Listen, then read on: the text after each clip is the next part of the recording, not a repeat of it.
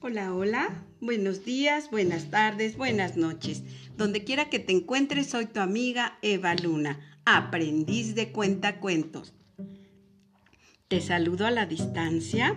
Hoy mis amigos los voy a papachar con una fábula mitológica titulada Arion y los delfines, que dice así. Arion era un músico de la antigüedad maestro en el arte de la lira. Su fama era tal que un día fue invitado a participar en un concurso de música en Sicilia. Obviamente ganó el certamen. Ganó claramente el certamen y abandonó Sicilia cargado de premios pero uno de estos premios era tan valioso que despertó la codicia del capitán del barco que lo llevaba a Corinto. Vas a morir, le dijo el capitán. ¿Qué he hecho yo? preguntó Arion. No has hecho nada malo, pero eres rico y necesitamos tus riquezas.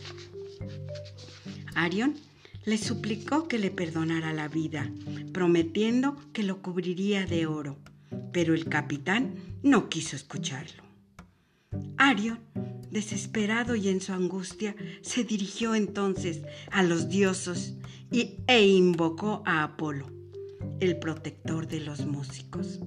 Y Apolo le indicó que solicitara tocar una última vez en la proa de la nave. El capitán aceptó.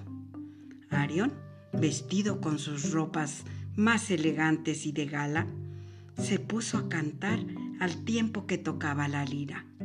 Su voz era tan bella, tan armoniosa, que un grupo de delfines se acercó hasta la nave para poder escuchar mejor.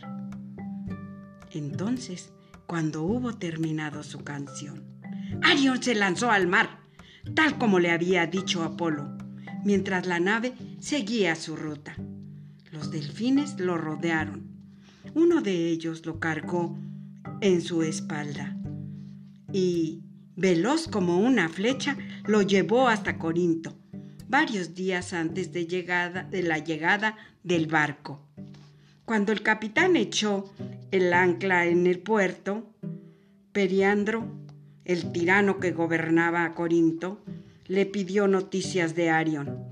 El capitán aseguró que éste había sido retenido en Sicilia, pero cuando lo pusieron ante la presencia de Arion, tuvo que reconocer su crimen.